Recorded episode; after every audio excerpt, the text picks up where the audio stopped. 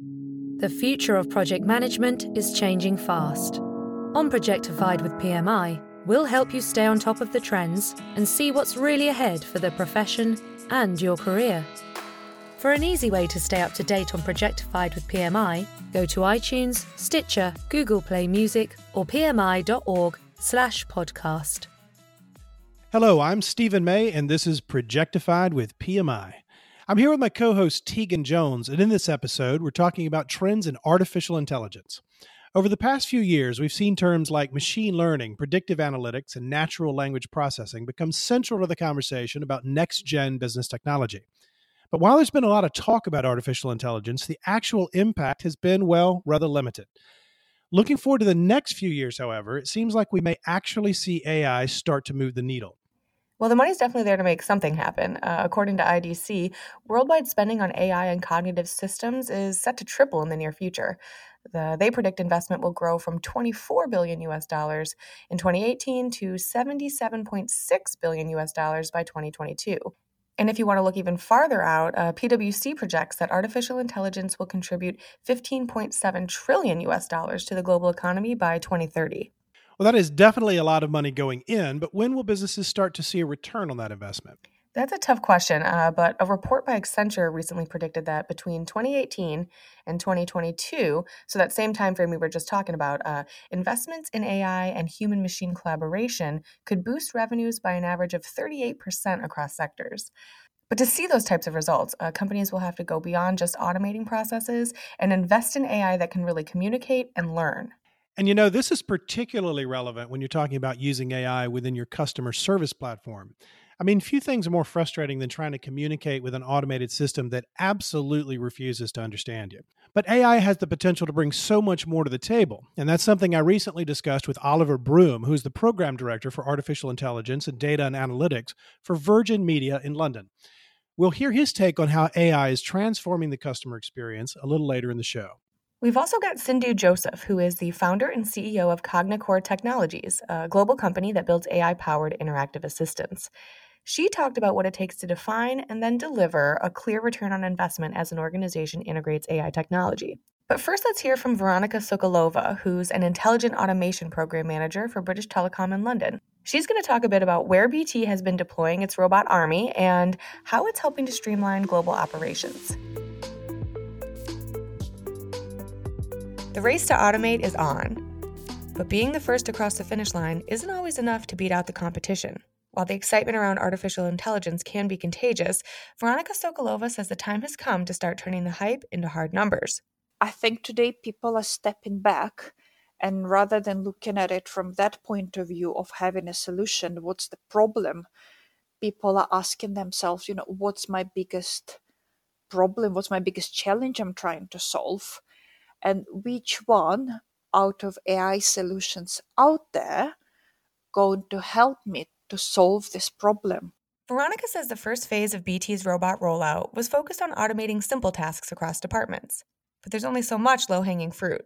And then suddenly, you slow down because it starts becoming very difficult to find those small pockets of processes which fit all the criteria in your matrix you know the ones which are repetitive the ones which don't have many exceptions the one which don't have human interaction to them. And this is where the challenge begins because on one hand you are running out of those easy to pick up processes.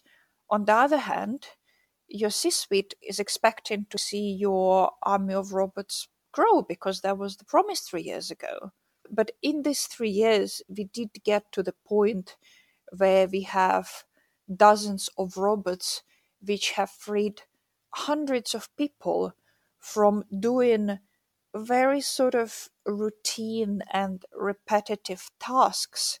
We've given those tasks to robots. And now this, you know, hundreds of people, they can focus on something more value add, more interesting, more intellectually stimulating. But she says getting to the next level will take a more holistic, end to end approach to automation. Rather than looking at a process and saying, oh, I can automate this 20% or this 10%, we are saying, before we do anything, before I bring my robots, let's just look at the process. Does it make sense the way we are doing it? Is it being implemented the same in the UK, in Hungary, in India, and Indonesia? You know, could it be more consistent? And my job is to make it happen and ensure that we take the AI tool and we use it to solve the problem. Because it's all good and well having a machine learning tool here, a couple of robots there, but what's impact on the bottom line? And that's part of my job as a program manager. A, to ensure it happens and it works well once it happened, and B, to ensure that there is a quantifiable benefit which I can handshake with our finance team and agree that, look, you know, it's been a success. And you need to be very clear with your senior management when and how they will see those benefits coming in so that everybody's expectations are aligned. That seal of approval from the finance team is one of the clearest measures of success that a project team can shoot for. And I think Veronica made some great points about how you get to that final handshake. Especially when you're working with cutting edge technology, it's all about setting and managing expectations with stakeholders up front. That kind of clear communication also really helps project teams move quickly in the face of change. Uh, you know, right now there's a big demand to be adaptable so that the organization doesn't fall behind. You have to stay competitive, but you also have to be really aware that these types of innovative projects come with a lot of uncertainty. If you don't take that extra time up front to focus on your plan and assess exactly what your organization is capable of, you run the risk of seriously disappointing your sponsors. But our next guest has a few thoughts on how to manage this uncertainty while still making big moves. Sindhu Joseph is the founder and CEO of CogniCor Technologies in San Francisco, and we're about to learn more about the process she uses to determine the potential value of AI for her clients. Let's go to her now. hearing and reading about artificial intelligence and its benefits are it's interesting it's uh, exciting it's innovative uh, but exploiting that technology and incorporating that into your business is a completely different story. So what we have been, you know, seeing in the past three, four years is that since the world of business is not very educated about AI, it was quite hard for us to deploy this kind of technologies and derive the ROI that the business is expecting because the expectation from these technologies are so much hyped that the business leaders have no idea what AI provides. The very fact that AI is a intelligent system, that means that you cannot get 100% of the time the response that you are looking at for the same kind of input. So this kind of uncertainty is very unsettling for project managers that are uh, not used to this kind of project. And that means that they have to work on people's mindset, the processes within the company. Uh, I'm talking about the processes because all of these AI driven technologies involve a huge amount of data, and the quality of the data kind of uh, decides the quality of implementation. So if we don't have a great process to get the best quality data inside these algorithms, then it becomes a junk in, junk out kind of system. So those are the things that we need to focus while deploying this kind of solutions. So when I say like, you know, the projects can uh, deliver ROIs for the businesses, it may not be always immediate delivering of ROI. So if you start measuring the ROI the moment the system is implemented and in place, then you might be up for disappointment. I'm not saying that this is always the case, but majority of the ai projects needs to have certain time frame for them to mature the ai to learn based on the customer interaction uh, learn about the characteristics of the user base that is uh, interacting with the system and then based on that on a longer period of time derive the roi one of the examples that i want to give is in one of our uh, implementations. After six months of implementing the system, this is a lead generation system for a mortgage selling business. And we were able to generate the leads and uh, we were able to increment revenue for that business by a hundred million. So that is a huge benefit, but it takes time to get there. So if you look at past couple of maybe a decade or so, Google has been one of our you know the go-to interface for everything. So we search for information and we get the information. But if you look at human nature, we are always, you know, by nature conversationalists. We would like to make conversations. And somehow Google has made us step away from our natural instinct to converse. And I think the AI technology is going to bring back that conversation into our business world. It is nice to hear Sindhu say she thinks AI is going to bring a bit more conversation back into the customer service experience. One of the big struggles with this type of automation so far has been that even the most advanced AI, take Alexa or Siri, it still lacks that human touch, that ability to process conversational requests the way we really expect it to. Yeah, there's definitely still quite a lot of pain points with this technology, but I think AI is is growing up. Um, as Veronica mentioned earlier, a lot of simple or repetitive tasks are already starting to be taken on by machines, um, and that's having a big impact on the workforce. According to that same Accenture report that I mentioned earlier, nearly half of executives say traditional job descriptions are becoming obsolete as machines take on more routine work. And nearly two thirds say that the share of jobs requiring collaboration with AI are going to increase in the next three years. That definitely translates to some big changes for project managers and team members, as well as the people in charge of hiring and training that talent. And I recently got some insights into what that looks like from Oliver Broom, who's the program director for artificial intelligence and data and analytics for Virgin Media in London. Let's hear what he has to say. Oliver, obviously, artificial intelligence is showing up as a theme and as as a trend and set of trends in essentially every sector of business and personal life right now. What do you see in your sector as some of the most significant trends that are emerging? I think within telecoms, the biggest trends they're all around customer experience, right? Transforming customer journey.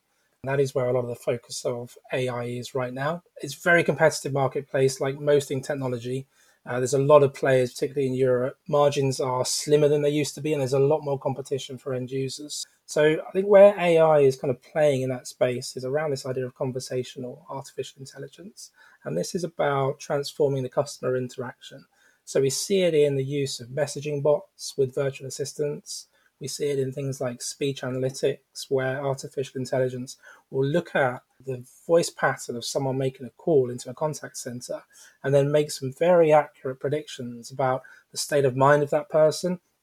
Perhaps they're calling to make a complaint, um, and artificial intelligence can pick up on that very early in the conversation and flag it to an agent uh, and help to steer that conversation to a better resolution for the customer you know i think we're we're kind of very comfortable with this idea of yes please model that engine and figure out where a component is going to fail. That's great. Predict the impact on your network so you can get out ahead of that from a development perspective.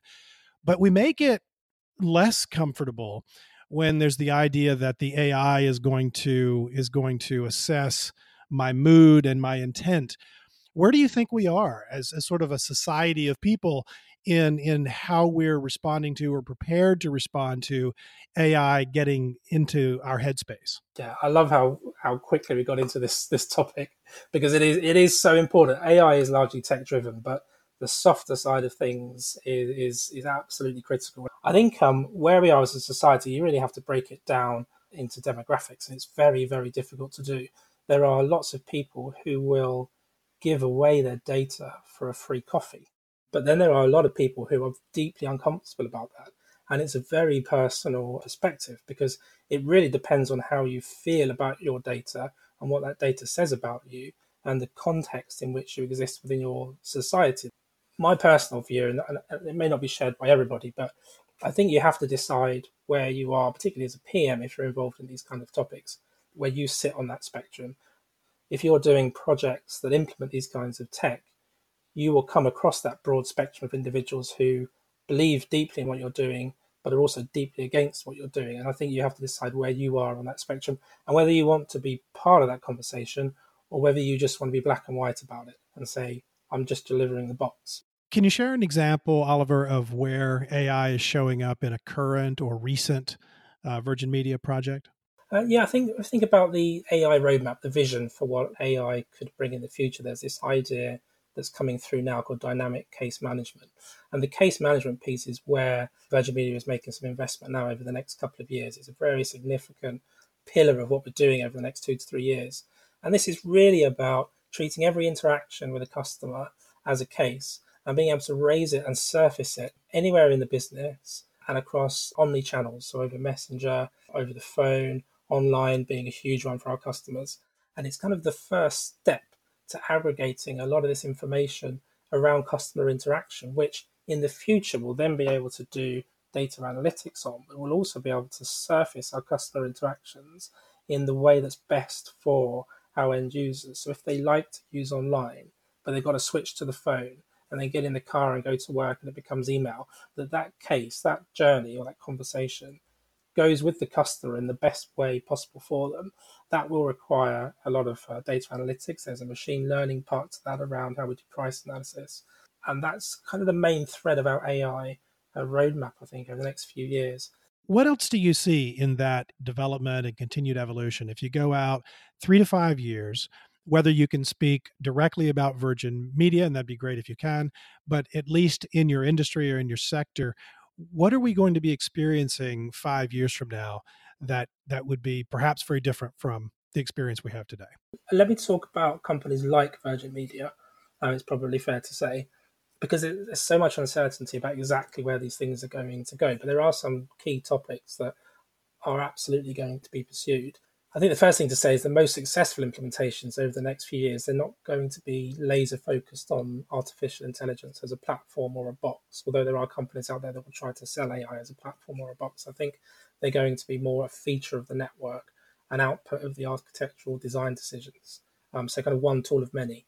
But I think um, it'll become very focused on automation and prediction. What is the point of creating more data and storing it in a more intelligent way if you're then not going to do anything with it.